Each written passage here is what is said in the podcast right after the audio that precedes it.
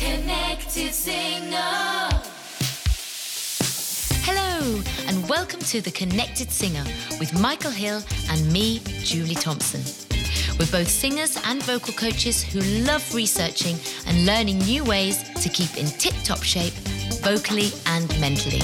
We know that being a performer is a hugely rewarding but also demanding career for mind, body, and soul. And we want to help you find the balance you need to keep going on your musical journey. Each week, we'll be speaking to performers, teachers, and expert practitioners in a range of fields from psychology to sports science to Reiki, who will share their knowledge and experiences to provide you with a toolkit of ways to keep well, beat performance anxiety, avoid burnout, and get the most enjoyment out of the pursuit we all love singing.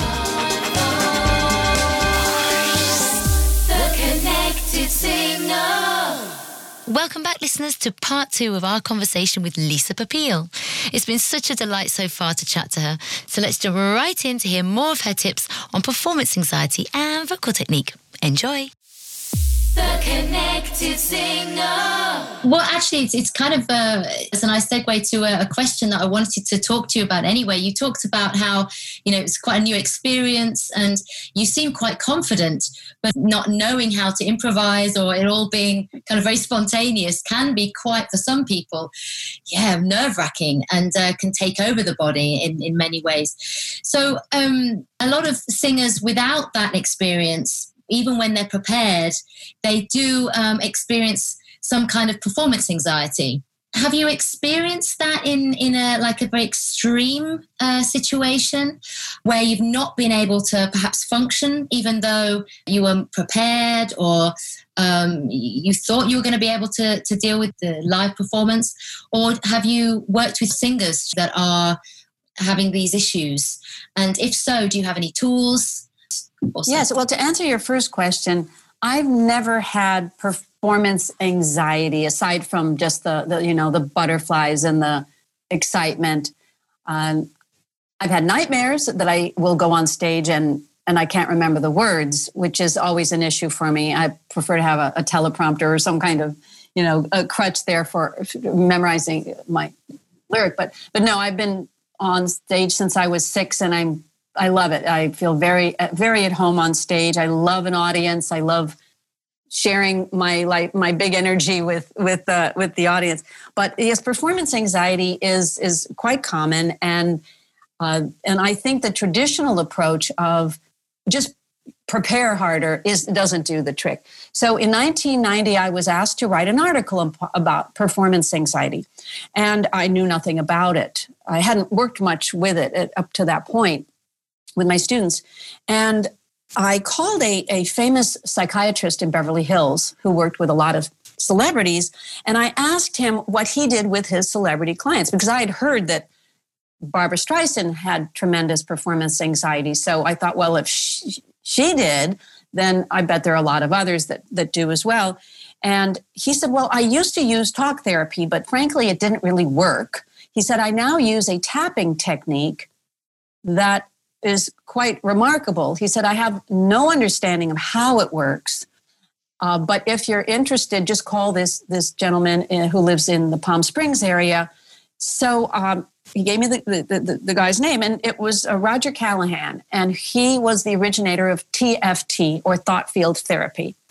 And at the time, thought field therapy was, I felt, overly proprietary, meaning you pay five thousand per week for this training and learning their algorithms, as they call it. But you could also, or instead of, as in my case, buy a video for $40. Uh, a VHS video came in the mail about, you know, performance. It was called, I think, uh, uh, five minute phobia cure. It, that's how I remember it as being named the five minute phobia cure. And it was this stunning, shocking, jaw to the floor video of him working on live TV with people with serious anxiety problems. not all performance related, like fear of cats, screaming at the, the sight of a not even real cat, just thinking it was a cat and screaming on television. And I watched his his methodology, and and it just worked in I would say less than eight minutes, sometimes less than five minutes, to seemingly cure these people so that they were just radiant and happy and glorious. So I, I was doing a lot of workshops at the time on step. It was called stepping into the spotlight, or uh, what was the other one called? Keys to charisma and confidence. and I had so I had this I had an opportunity the next day after watching this VHS tape to uh, work with a group of Catholics and an interesting group. They were all unhappy for some reason. They were depressed. They were angry. They were just like a support group. And I was sharing them with them what I knew. And I, I said, I have this new method I'd like to try. And that was the beginning. I was so blown away by how this worked for anger and, uh, and anxiety. One guy, he was what was called a 10, the most upset possible. And in 30 seconds, I didn't even go through the whole protocol. In 30 seconds, he was a zero, meaning he was completely free of all anger. And I just, it, I still experience that. Occasionally, these results are uh, so stunning that I, I, still don't believe it. And I've refined it by, by um, adding a number of, of, things to it um, through trial and error. And now I teach it to other teachers because having students with performance anxiety or just not going to have a good lesson because they're they're so stressed out that you can just see their eyes are moving in an odd way and you know they're not going to have a good lesson they're coming in and they're upset about something. And I want everyone to have a really powerful, joyful lesson. There's rarely a workshop that I do where I don't have an opportunity to share this.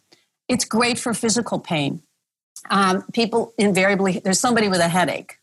And it, this gets rid of every headache I've ever tried, even migraines, sinus headaches, even the pressure in the sinuses seems to, to go away and it works great for performance anxiety. And I show people how to do it at the venue in a bathroom stall. And also, I have some charisma exercises involving gestures and imagination so you can go into the bathroom stall feeling kind of like uh, Clark Kent and then you burst out of the bathroom stall at the venue and or you know at wherever you're at and where you need to be sparkling and you just do these quick little tricks and you're you're you know you're you're shining and glowing and and happy and memorable and enjoying your life. So powerful stuff. Many singing teachers are now learning it. I did a presentation at the voice foundation meeting. I'm on i'm, I'm part of the voice foundation which is the top voice professional voice medical association in, in uh, philadelphia every year.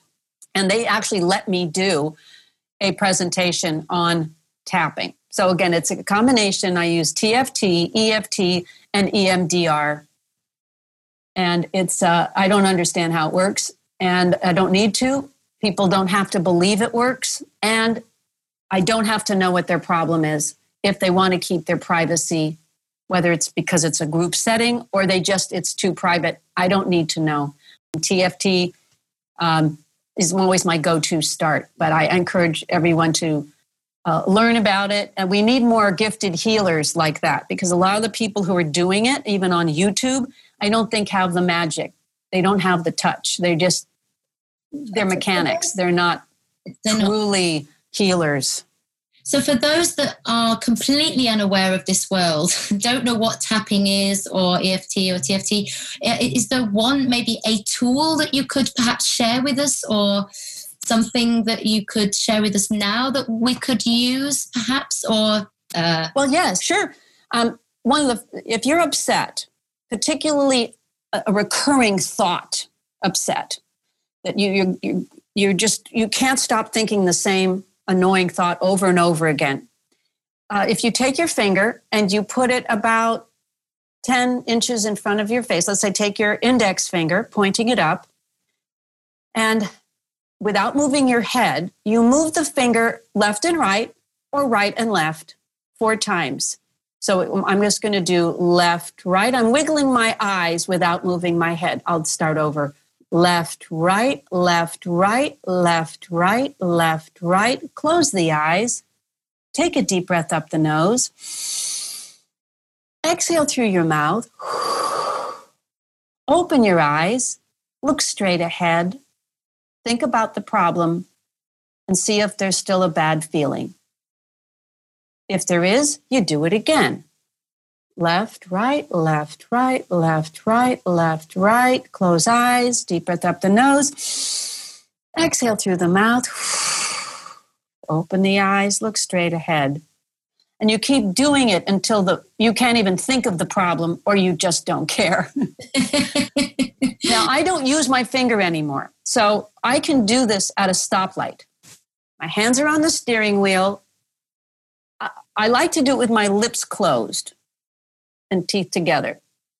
I just, it seems to help me. Yeah. And I do it at the stoplight, just wiggling my eyes four times total, check in, keep doing it, and keep looking for the light to turn green. So that's a fantastic trick to cut the cord between a recurrent thought and emotional upset. The mm-hmm. second tip I would recommend is that there are two spots that you can tap that bring a great sense of peacefulness. And uh, I'll try to explain it as quickly and as best as I can. With the two hands, you take your fourth finger, your ring finger, and your middle finger, put them together, and find a spot on the bone directly beneath the pupil of the eye, which is a little closer in towards your nose than you may think. Not the cheekbone, but directly below the, the little black pupil of the eye.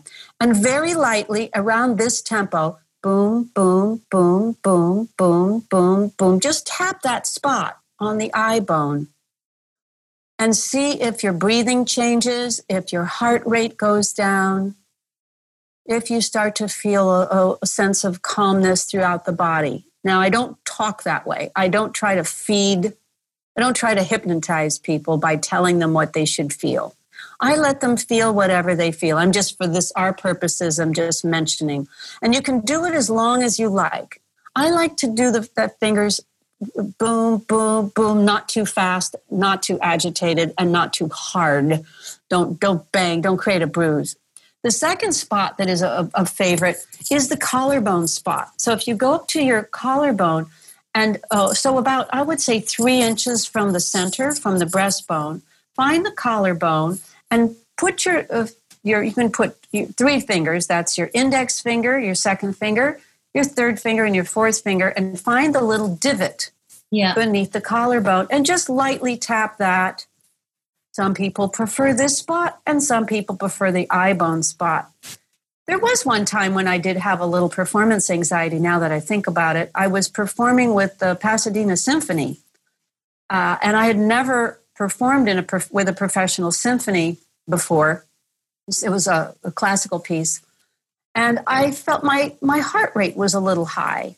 So I didn't want that to eat into my air. So I just sat backstage and I just tapped the collarbone spot and in short order felt my heart rate go down. I felt extremely calm, went out there and uh, did the show. Had no problems with my air. Oh, fantastic. So those are my two little spots that I, I really like and they're easy for people to do. I think that's that's the thing, isn't it? As well, you know, the proof is in the the pudding. Try things out and see if they work. There's uh, there's a lot to do with acupressure. You know that um, uh, the the West is now looking at and quantifying or analyzing stuff that yes it's it's always been, been this these three things have always been held in low esteem by the medical community as as voodoo as pseudoscience but i'm, I'm really glad there's starting to be some real um, real research done on it i've worked on many hundreds of people and it never ceases to astound me how powerful and simple these tools are the hardest thing is for people to remember that it's available to them. I think we have sometimes an emotional uh, benefit out of drama. Uh, and I don't think it's just artists who are like this. I think we can get into our drama, our upset, and it's kind of like, ooh, I'm really hyped up. There's a kind of adrenaline that gets linked with drama. And not everybody's ready for a complete release from their past trauma. So there are a few people that are, are not ready for um, this kind of healing. but most people are. They're desperate and they're just so happy and giggly. I've seen people jump up and down like, I can't believe it. It's quite a fascinating time actually, because as you say, for a long time it's been very voodoo and and very sort of seen as as yeah, as it's not scientific. It's very difficult to grasp. As you say, you've had a lot of uh, experiences and proof that this works through your own experiences and with people that you work with. So fascinating. And I'm, I'm fine with calling it magic. Okay. I think there are some things that it's okay for my, you know, because in terms of voice research, I want to know every little thing. I want to know the truth. The Connected Singer. Quick note to remind you that there are links to more information on topics Lisa has discussed with us in the podcast info below. We find all topics by all our guests fascinating and love to explore. But it is always worth remembering that we are all on our individual vocal technique journey, so we can always decide to take what works for us and leave anything behind that doesn't. So without further ado, let's dive straight back into the conversation with Lisa to learn more.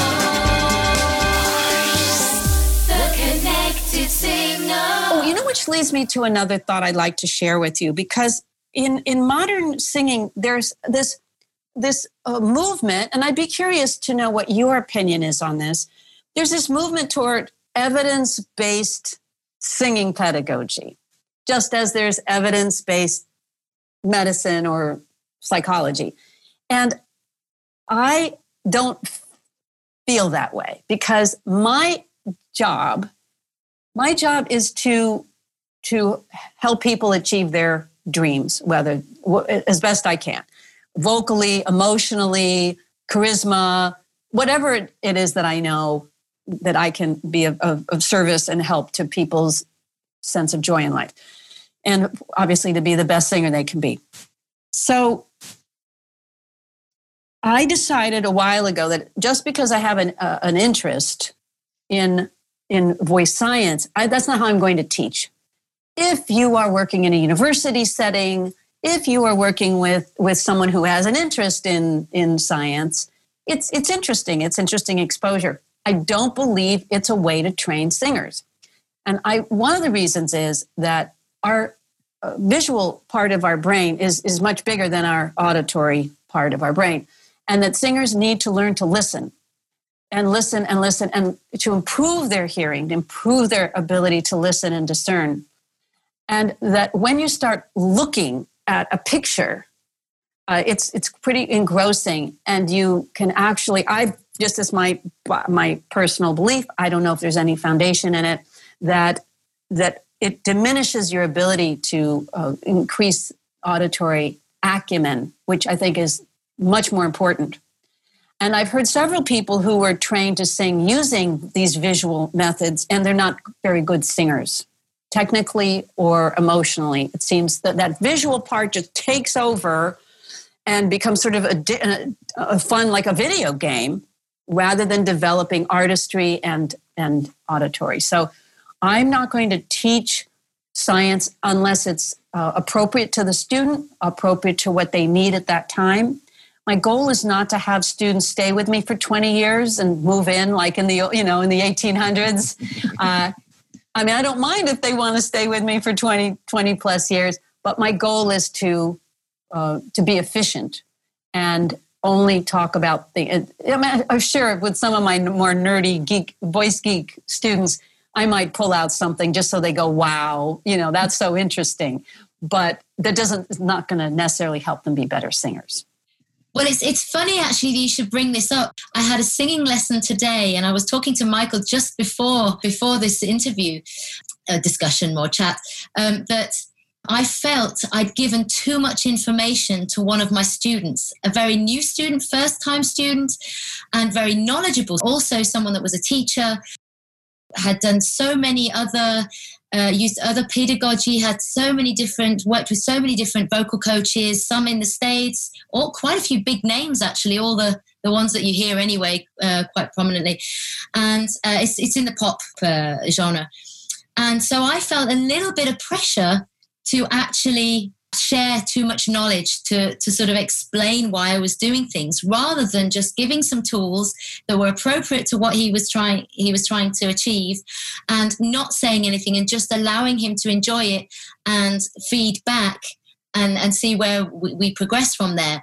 And and it was only afterwards when I I finished the lesson that I sat back and I thought, oh, I don't think we got the best out of that lesson. And I think, a note to self, I spoke too much and I shared too much.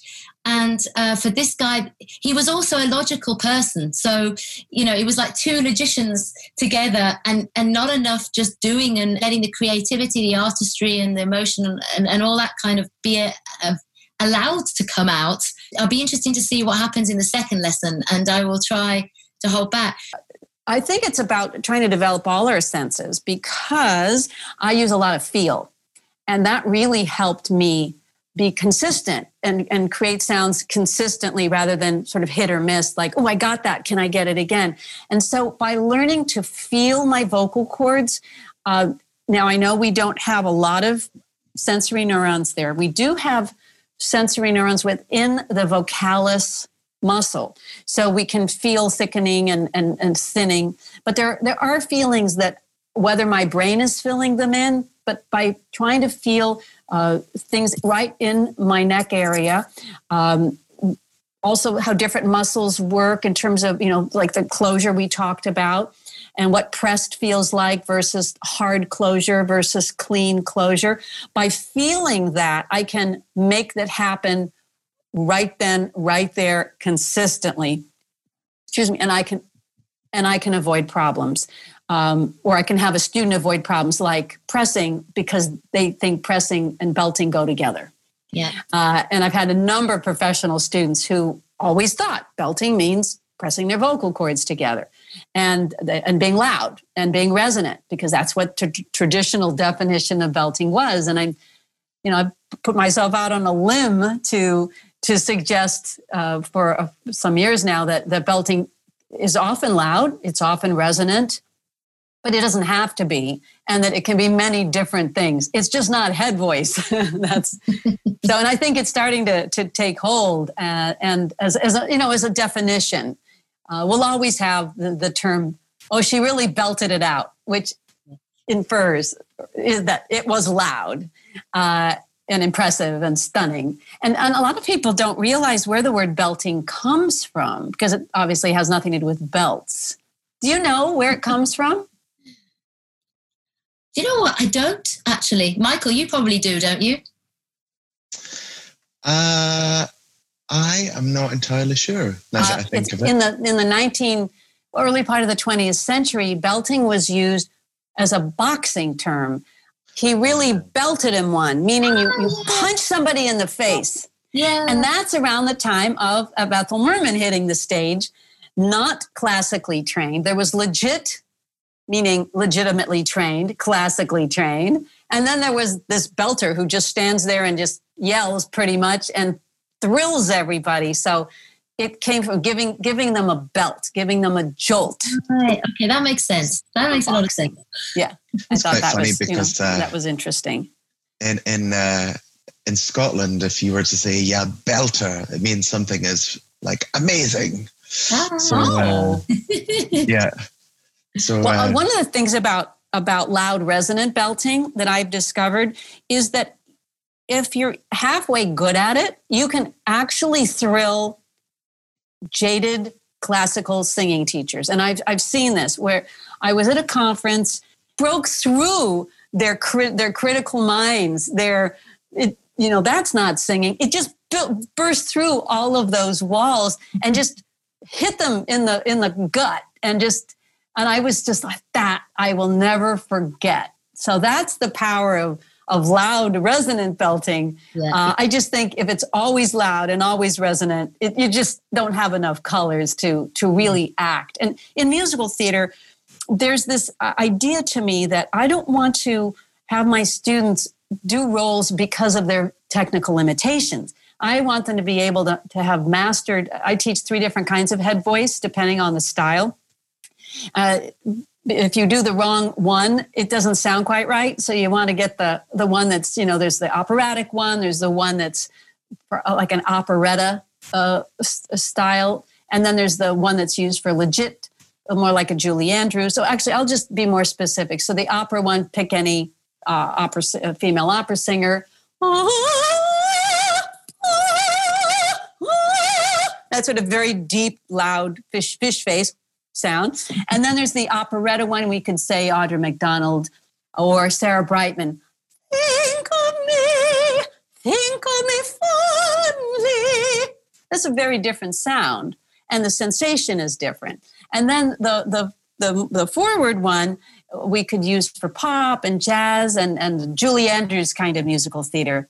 The hills are alive with the sound of music.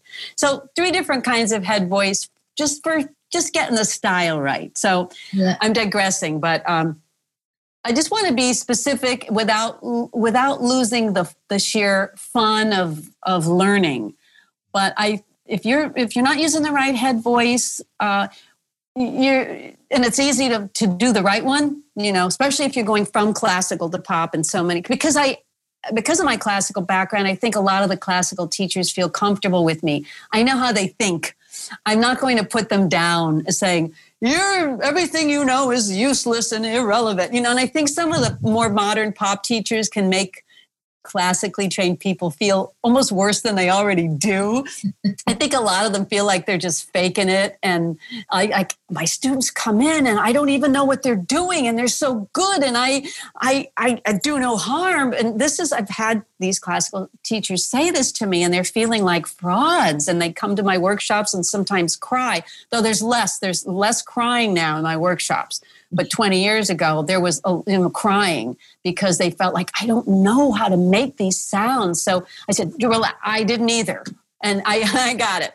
I got this. Just do this. and one of the things I have not talked about that I think I, I've got to take the time, and thank you for allowing me so much time to share my thoughts with you today, is support. And I'm not going to go give a 15 minute lesson on support. I just want to say that to me, support is one of the, the missing ingredients in many vocal pedagogies, as it was for all my experiences since the early 1960s. And that is that it's often confused with breathing or breath control. And I separate all of that. I separate breathing as air coming in. Breath control is the ability to me of holding long phrases. And support is what pressurizes the airstream to make the vocal folds vibrate and to provide the vocal folds with what they need so they give you what your brain wants. And so, big part of controlling straight tone and vibrato and also register control is, and I really almost everything, even pitch, is based on having a really precise support method. I've experimented with uh, every support method that's ever crossed my path, and I I know they all the different ones. They must work for somebody. I was looking for something that worked for everybody for all styles, kind of what we can say precise but generic. I've had teachers who said support uh, is not important, support is evil. If, if a teacher talks about support, you better run. I don't know where that very famous singing teacher uh, developed such an aversion to the, even the topic of support. Wow. But I, it totally changed my life as a singer when I found a way that I can teach, that I do, I don't think about it anymore. It just works. Um, it makes everything work so I don't have to warm up or very little warming up.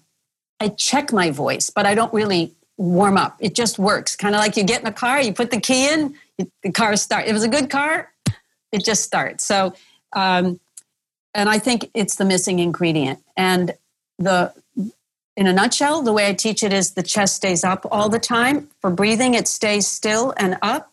And for support, it stays still and up. It does not drop. I take my rib cage, that's nipple height, not the lower part of the ribs. And thumbs go in the back, fingers in the front. And I widen my rib cage side and back, particularly, um, wider than normal to singer's ribs. And then I maintain that width as I sing. I do not let the ribs collapse as a part of singing. Uh, the third job of support, what I think is the most important job, is that there's a, a spot directly below the uh, upper belly, uh, directly below the sternum. It's part of the upper belly. This is not the diaphragm, uh, but it is the upper belly. And there's a spot usually just below the sternum. In my case, my upper belly magic spot is a, a, another inch or so lower. And we're looking for the spot that goes out the most when you make a loud sh sound like this. And it goes out for the sound and stays out like a spongy wall for the entire phrase. And then when you breathe, it relaxes inwards. And then you firm it out. Not hard as a rock, but usually more than a singer thinks they need. Just that action solves a lot of tension problems, compensatory tension, such as neck, front, side, back of the neck, jaw tension, head tweaking, pulling up, twisting, tongue tension. No need to spend weeks, as I have was led through, on compensatory tension relaxation exercises. Just make sure the support works and you're halfway there, if not fully there, to avoiding any local compensatory tension. Um, lower, the way I teach the lower belly is that that the thumb goes on top of the navel and hand goes below that. I keep my fingers together so they're not splayed out. And that's the lower belly. You start with it soft, and in singing, it gradually goes straight in for singing, relax it completely for breathing. So it moves differently than the upper belly. The upper belly goes out like a wall for the entire phrase, relaxes for breathing and the lower belly gradually clutches in for singing, relaxes for breathing. Also, the lower belly is the high note helper. If anyone has a, a, high note issue, which is one of the most common problems, I recommend that they pull the lower belly in just a little bit more, and that makes the high note easy. I have a whole list of high note singing high note tips, but that's one of them uh, related to support. There are other support things you can do, including certain waist actions or inner thigh, or what feels like you're sticking your lats out, but beneath the and then there's the head pushback where you're you're uh, stiffening the, uh, the, the the muscles uh, along the spine. Those are kind of ancillary support tricks, but the four main ones are chest up, ribs out, upper belly magic spot out, lower belly in. And I show this to everybody. I don't care who they are, how professional it is. It solves problems right away with or without vocal exercises. Yeah. So thank you for letting me share that. It took me about 30 years to figure out that simple method. And even I'm surprised that it works as well as it does for as many people as it does. And if it's just clear and precise, you can like move on. Plus, I like to have their hands on the bellies.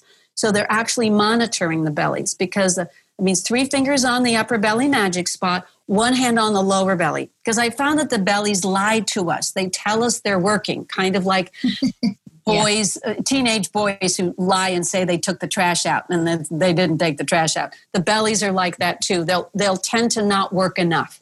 Again, I'm not trying to discredit other support methods, but this one has proven to work for all styles, all ages, both sexes. Um, and so otherwise I would have fixed it, but I, I just, it just works and people can hear the steady power, solid sound with, without vocal fold pressing and ease and consistency. And that's what leads to confidence. And that's one of the biggest things that we provide our students with is, is we want them to be confident and not be um, you know peeing in their pants because they, they love to sing but they're too afraid to do it yeah. If you feel that your voice is under control and it won't embarrass you, that's some, and then that's what support provides. Yeah. Yeah. yeah. Okay. Brilliant. I think that it's uh, the great thing about all this as well is that as well researched as, as you are as a, a voice pedagogue and, and researcher and, and teacher, I think uh, many of these things that we've talked about the important thing is to just go and try things out and it's practical things that they can they can try this moves this way this moves that way or or for example the the performance anxiety tricks it's and sometimes i suppose we have to let go of the the urge to analyze everything and just use what uh, what is working. I had a, a, conversation with a colleague the other day, and she's she's a researcher, and she said, "I know everything. I know what's moving. I know what's doing what. I know this muscle does this, and this does this." And she said, "But where's the magic now? I just want to enjoy singing again." and that's the important thing wow. at the end of the day. What a revelation to hear that. I mean, not just for her, but for, for me to hear that. I just, and we can't lose sight of, of the emotional benefits of, of singing and uh, that we can't lose sight that no matter how interested we are in all of those, those little details, my, my commitment, my mission is, uh, my calling is to help people uh, feel that they can have that level of, of consistent magic and whenever they want to you know i'm they don't have to be singing all the time in the house but when they want to have that experience that it's it's there for them as as second nature and also i find that by knowing exactly what to do that being task oriented becomes second nature a lot faster than if you have only this vague idea of of what you're supposed to do and I want second nature so you can get on to the, I'm just singing uh, for my own pleasure. And I never put that down. I never make that seem less important. In fact, I, I, I encourage people to sing for pleasure because once you start worrying about how you're going to pay the rent with your singing, it can put a layer of, of fear, negativity, and the real world onto something that should be very precious. And I also tell people sometimes that no one has ever had your voice. Ever in the history of, of the planet has anyone had your voice. And when you leave the planet, no one ever will again. And so to see how good you can make it and to be able to do things with your voice you never even thought possible. Like I never thought I could belt a high C uh, with comfort and consistency. Never thought that would happen. I didn't know that was even humanly possible or to do a head voice sound on my low A. I have a, uh, I'm a mezzo. I'm not actually a soprano. I have an A2. And to, you know, fool around and find that I can do a head voice. And though I'm researching that now, I have some really cool high speed video now of uh, not the low, I, I, have it of the C, the C3 and C4 and C5 and C6. Uh, one in, in M1 and one in M2. And uh, I'm very excited to with my my Czech Republic colleagues to codify more specifically what's going on because I, I'm that's my real pet project is vocal registers. Feel the register in the vocal folds, regardless of where you feel vibration. A lot of singers don't realize that where you feel vibration is related to really two things. Whether you mean I'm talking about vibration in your chest or vibration in your head. But the two elements that create vibration, in, in my experience, is pitch. The lower the pitch, the more low you feel vibration. The higher the pitch, the higher you feel vibration, regardless of the register. So, low head voice, I feel my chest vibrate. High chest voice, I might feel vibration in my head. Also, as the cord thins or thickens, you can it will shift the verticality of, of sensation of vibration. So the thicker the cord, the, the lower the vibrate feeling of vibration, and the thinner the cord, the higher. So uh, unfortunately, because of classical singing being the, the, the root of all that we've taken from there, uh, I needed to sort of erase all of that, everything I'd ever heard, and realized I can do any note of my range on either M1 or M2. And that was a revelation. And that happened a couple of years ago. So I ha- it's and I can be louder or softer on most of those notes also. So I encourage people to experiment and just play with the eye. Just play that you're in one or the other, and it's not based on where you feel vibration, and you'll have much more control of what you you can make. You can make uh, as part of your artistry. Now is not this vertical model of chest voice on the bottom, some kind of mixing of the two, and then head voice on top that's how I was trained. I never quite got it, didn't know how to mix, didn't know how to blend. It was all very hit or miss.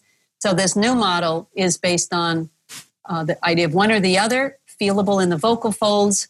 So, that's a part of what I call the VoiceWorks method posture, support, breathing for singing, uh, knowing your absolute range. explaining resonance clearly. What is resonance? What is ring? What is brightness? Um, what is um, ring brightness and nasality? Larynx heights, five different larynx positions. So if I ask someone for a number four, it's because I want them to, to lower their voice box. Um, pharyngeal widths we spoke about earlier. That's another kind of resonant controller. Um, different mouth shapes for different styles, just shortcuts to getting to the style. Laryngeal lean, uh, vibrato. So all of these things I try to explain if they want the big the big picture, just kind of the 12 or 13 or 14 basic skills that I think every singer should know about. Well, that has actually just completely that's rounded off the interview superbly because that was what we were going to ask you. what should every singer know? The one thing. So thank you. Goodness me, we could talk for hours and hours, and um, you have shared so many wonderful things um, for us. So thank you so so much. It's been such a pleasure, and I think there's also been a running theme through all of this as well. Is that keep an open mind, keep learning, keep growing, keep developing. You know, life is short enough. So while you're on the planet, why not keep moving and, and, and exploring? So that's, that's for me one of the greatest things and and so much detail as well um, involved in in the discussion which i am going to have to listen to lots of times i think oh i have i have many many videos I, many things I, i'm happy to send you uh, as my as my gift uh, that just just fun stuff that uh, that works. That's that's keeping it keeping. The, I, I, feel like I'm in the happiness business. This is my postscript. Yeah. I think we as singing teachers we we we think of ourselves as you know we're providing vocal instruction, but really we're in the happiness business. It masquerades as vocal instruction. So I think that's why singing teachers who who either don't sing, can't sing, or don't show any joy in it uh, it, it's not gonna it's not it's it's not gonna resonate. Again, life's too short. Thank you so much again, Julie and Michael, for allowing me to spend all this time with you. And I, I look forward to many more conversations privately on all these and many more topics. Yeah, absolutely. We'll have to have a part two, part three, part four. Next time, wine. Yes. Happy hour vocal pedagogy. Excellent. Thanks to all of you out there for listening to our podcast today. All information relating to our podcast and guests can be found on our Facebook page, The Connected Singer. You can also follow us on Instagram and Twitter. If you have enjoyed this episode's podcast, we would really appreciate your support by subscribing and helping us to continue in creating a connected community of listeners and specialists connected to the field of singing and beyond. Take care of yourselves and each other, and see you next time.